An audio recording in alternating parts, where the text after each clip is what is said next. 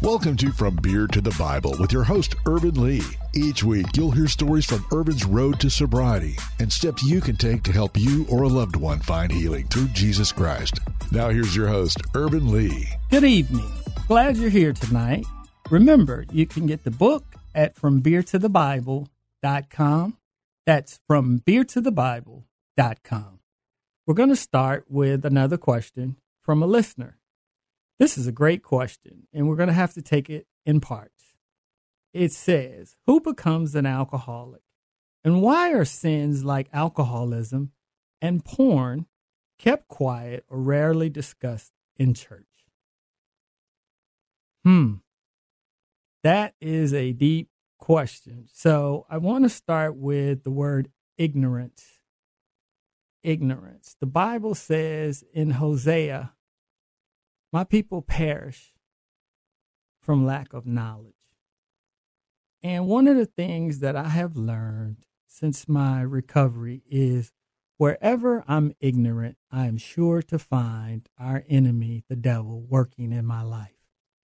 Let me give you an example. One of the things he would always come to me with was, What if you perished? And what if you died? Who's going to take care of your wife and your mother and your grandmother? Well, he would always use that. And what I realized was I had to start pl- praying and saying, Lord, how do I address this? Well, one day I'm at the gym and a guy comes over and he starts talking to me and he says, Hey, I am an estate planning lawyer and we become friends. So he said, Do you have an estate plan? And I said to him, No, I don't. But I have been thinking about that. And he said, Hey, can I help you with that? And I said, Yes, sir, that'd be great. So I took something that the enemy was using to create fear and doubt in me. And I prayed about it, and the Lord sent me an answer. And that gentleman helped me get my estate plan together. So I no longer worry about what happens to my mother or my wife or my family if something untimely happened to me. Now, God forbid. But we have to plan for all situations because what I've learned, especially with those who suffer from alcohol and drug addiction, the enemy tries to create doubt in your life, doubt about your circumstances, doubt, more importantly, about the Lord Himself. And one of the things I want to talk about I'll address the part about why the churches kind of keep some sins like alcoholism and even porn that they're not talked about openly in the church. And a lot of times, if you do attend a certain church and you suffer from alcohol or drug addiction, you've got to search really hard within the church to find uh, some help or a solution to even get pointed in the right direction. And I, I think I have an answer as to why.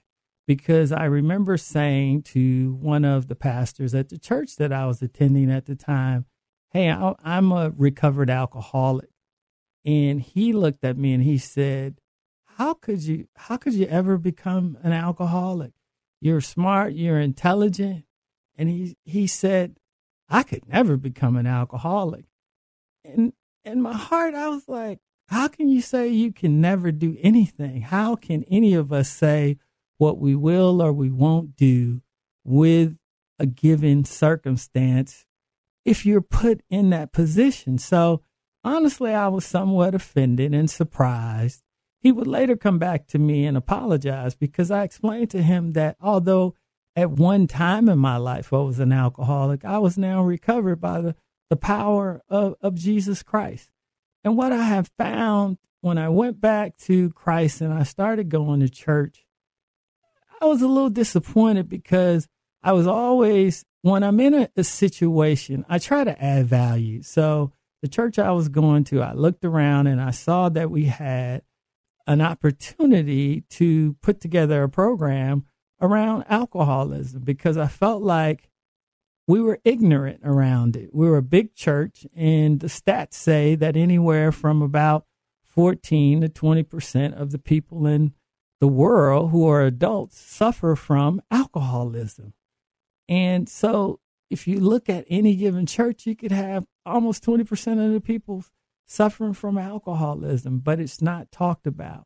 I'm going to tell you guys a story about when I was in corporate America, and I think I have said it before. I used to do brand marketing. We were we were doing a commercial. We had plans to do a commercial, and so before you do the actual commercial, what you do is it's called focus group. So we were doing a focus group where you present the idea of the commercial to a group of consumers that represent your target audience. So we show them the board and they were livid.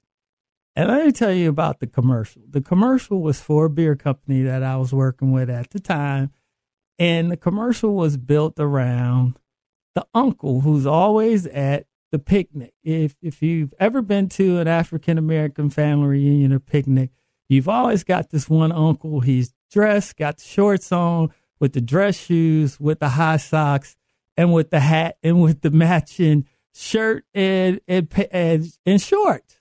So the commercial was built around this guy. Well, when we showed the commercial boards to uh, African American consumers, they absolutely lost their mind. And they said, we're sitting behind a two way mirror, mind you, so they can't see who's behind the mirror, but some of them knew we were back there. They said, Who did this commercial? And why would someone expose our secrets? yes, we all have that uncle. And they said, yeah, we all refer to him as the drunk uncle. And we don't want the world to know that. We don't want the world to know about our drunk uncle. So we actually had to come from behind the two way mirror and show them that not only was I black, also the agency we were using was black. And what it what it made me think about was it's not okay for someone in your family to be suffering from any form of addiction and for it to just be ignored and say, that's just him. He's just a drunk or he's just a drug addict. Because let's go back to what the word says. The Bible teaches us that God often works in and through people.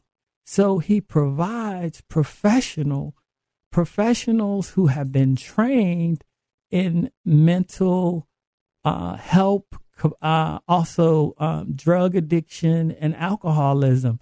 But for many times in my culture, being a black person, it was frowned upon to seek counseling, whether it be for your marriage or for alcoholism, especially drug addiction.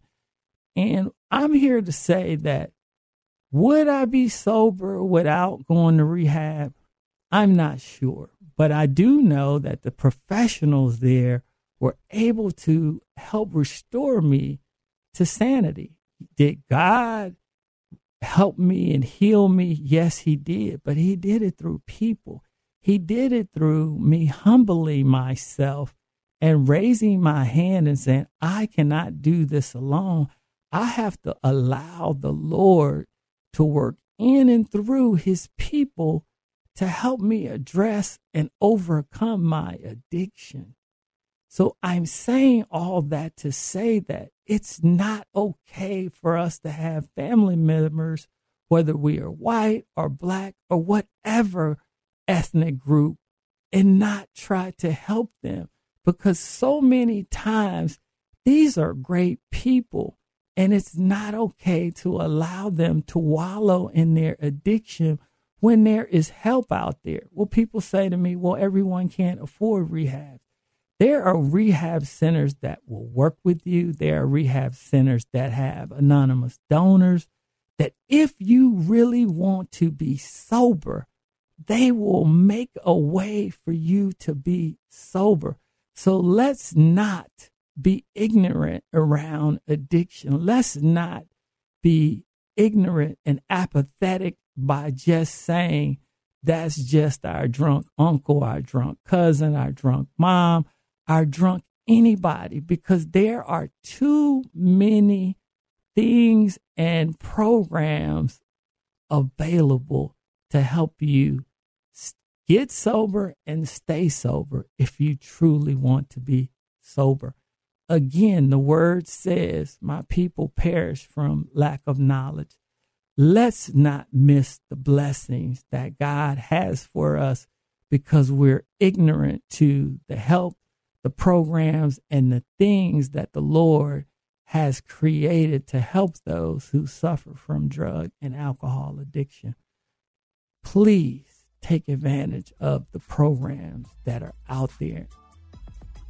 This is Ervin Lee, host of From Beer to the Bible.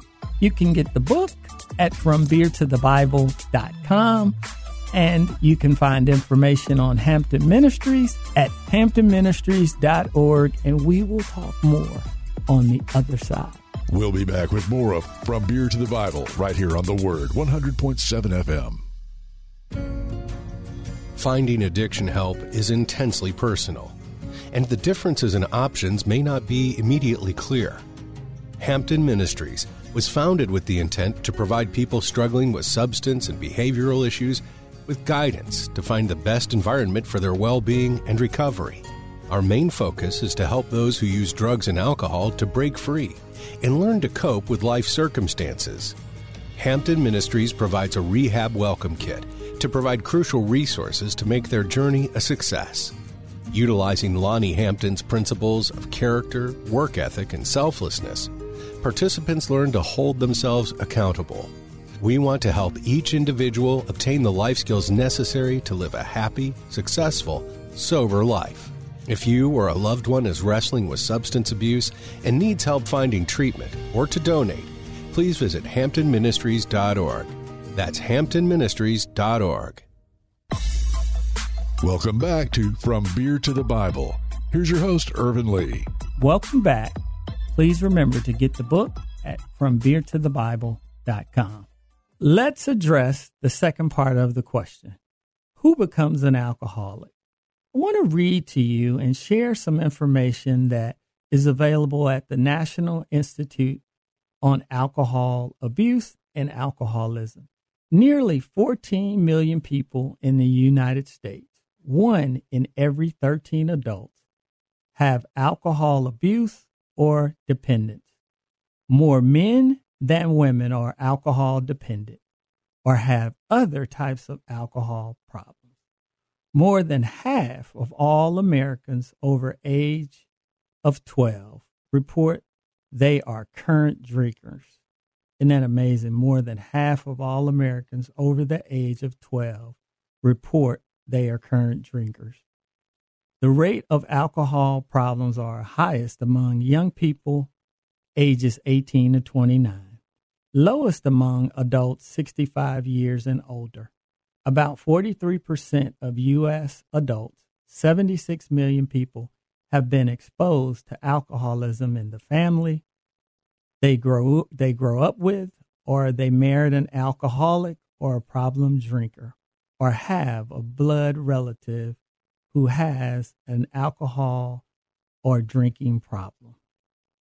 Those are some sobering stats. So when we talk about who becomes an alcoholic, it could be any among us.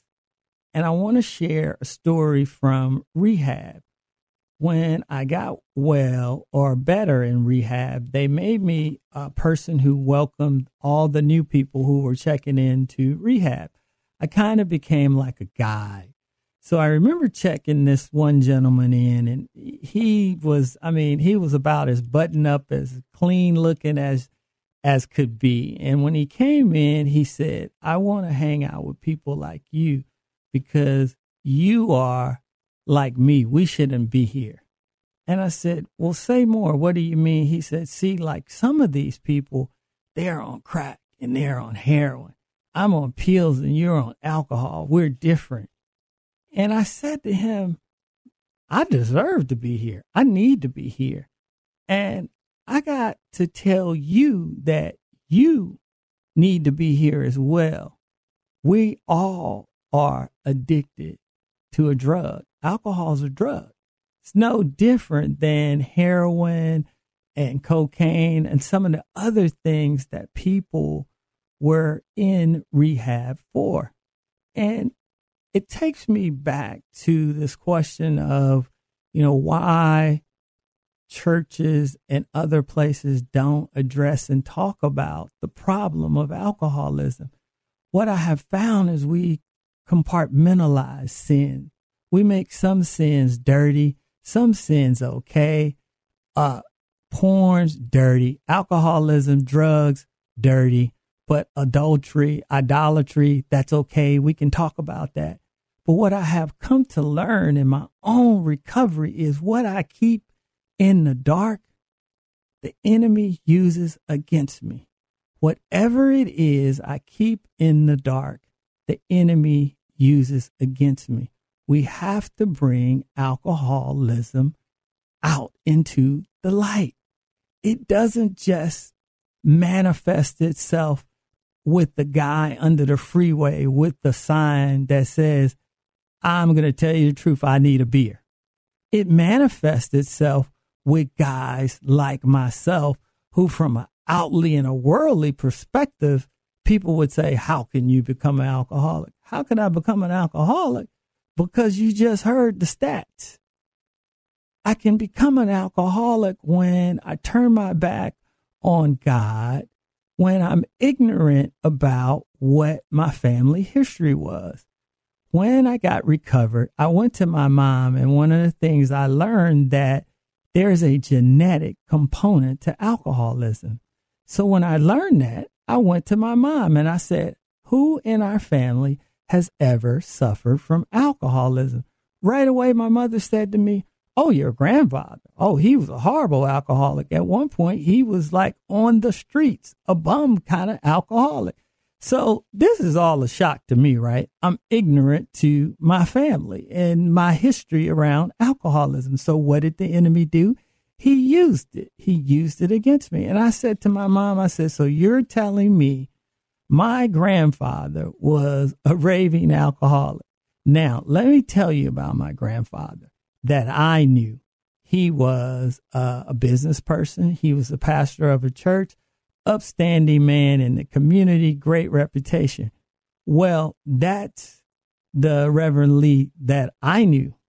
But in his past, he had battled and overcome alcoholism. Well, I never knew that. I never knew to ask the question. So, one of the things that I would encourage everyone to do is find out your family's history around drug and alcoholism find out what things continue to pop up in your family from generation to generation. And had I known that I was already predisposed, perhaps I would have looked at alcohol a lot differently. So it all came together for me once I knew that. And now what we do is we warn all my nieces, my nephews, everybody in our family, we warn them, hey, look, we have a history, have had in the past a history of alcoholism. And we would ask that you refrain from drinking. There was a report that came out that said if you can keep your child away from alcohol until they're 21 years old, they are 95% less likely to become an alcoholic. And it starts with let's not be ignorant, let's face the facts that alcoholism is out there and we have to we have to address it. It's not a dirty sin and people will say to me, "Why is it that you're so transparent around the fact that you were an alcoholic and that now you're recovered because people don't have to know that. You can just keep that to yourself. Well, when I recovered and the Lord recovered me, I said to myself, yeah, that's right. I'm just going to show up. I'm going to be different. And I'm not necessarily going to share that. And I was actually coached by some of the people in my AA group don't don't tell everybody. Well, no. Obviously, I'm on the radio. I tell everybody because the Lord clearly communicated and said to me, I allowed you to go through everything you did in your active addiction so you would have a testimony. And your testimony is not for you. Hear me clearly. Your testimony, my testimony, is not for me. It is not for you. What good is it that you've gone through great trials and tribulations and you don't fellowship and share that with someone else so that perhaps they don't even have to go through the trials and tribulations that you went through. But if they do, they will remember and say, I heard a guy on the radio who was an alcoholic and he said he recovered. Here are the steps he took. Here's the rehab that he went through. Here's what he prayed. Here's what he did. And this is how the Lord brought him through. So hear me clearly. Everything the Lord has allowed you to go through, it's not for you. Your testimony is not for you. It is for others. So I'm very transparent about everything I went through during my active addiction so that if I can help one person, that one person may help 1 million people. So that's why everything around my alcoholism and, and honestly, everything around my life, I try to be transparent about. And I think sometimes it makes my wife a little little nervous and a little antsy about what I say, but I want to be truthful to you guys in hopes that one, I can help you. Uh, the Lord can actually help you through me. And then the other thing about getting all of this stuff out, it puts it in the light and the enemy cannot use it against me. And my mother often says to me, she said, Well, how do you feel about being transparent? and having to say all the things that you're saying on the radio. And I say to her, sometime the enemy comes to me and says, Hey, you are making a big mistake telling all of this stuff. And then I say to the enemy, um, because I know that if I didn't put it out there, he would come and try to use it against me. One of the things that I can say with confidence, and the Lord has taught me this, is don't be afraid to share your story. Don't be afraid to share all you've gone through. People in life, in the world, in the church, from the pulpit and from platforms are known for what they go through. They are known and you will be known for what you go through. You will not be known for what you don't go through. Yes, am I known for being an alcoholic? an alcoholic who was so bad he literally lost everything. Yes, but I'm also now known for being a man of God, a recovered alcoholic, and the Lord is restoring everything that was taken from me. He's restoring that. But most of all, He restored my soul. And I have peace, I have joy, in my life. And that was all found through what I went through. I thank the Lord for alcoholism. I wouldn't be here today if I hadn't went through the valley of death that was alcoholism. And I found life in Christ Jesus. To just close out tonight's show, I want to say this is a platform. This is not about building my brand, but it's about sharing this platform for anyone who has suffered from alcohol and drug addiction and has recovered through the power of our Lord and Savior Jesus Christ. So please, if you have a story to share, a testimony that you would like to share with the world, please go to FromBeerToTheBible.com. And I want to leave you with this. The love, I love you. The faith is in Christ Jesus, and the hope is found in the Lord our God. May God always richly bless you. Thank you for listening to From Beer to the Bible with host Ervin Lee. To learn more, visit FromBeerToTheBible.com. There you can catch past episode podcasts and find other resources. That's FromBeerToTheBible.com.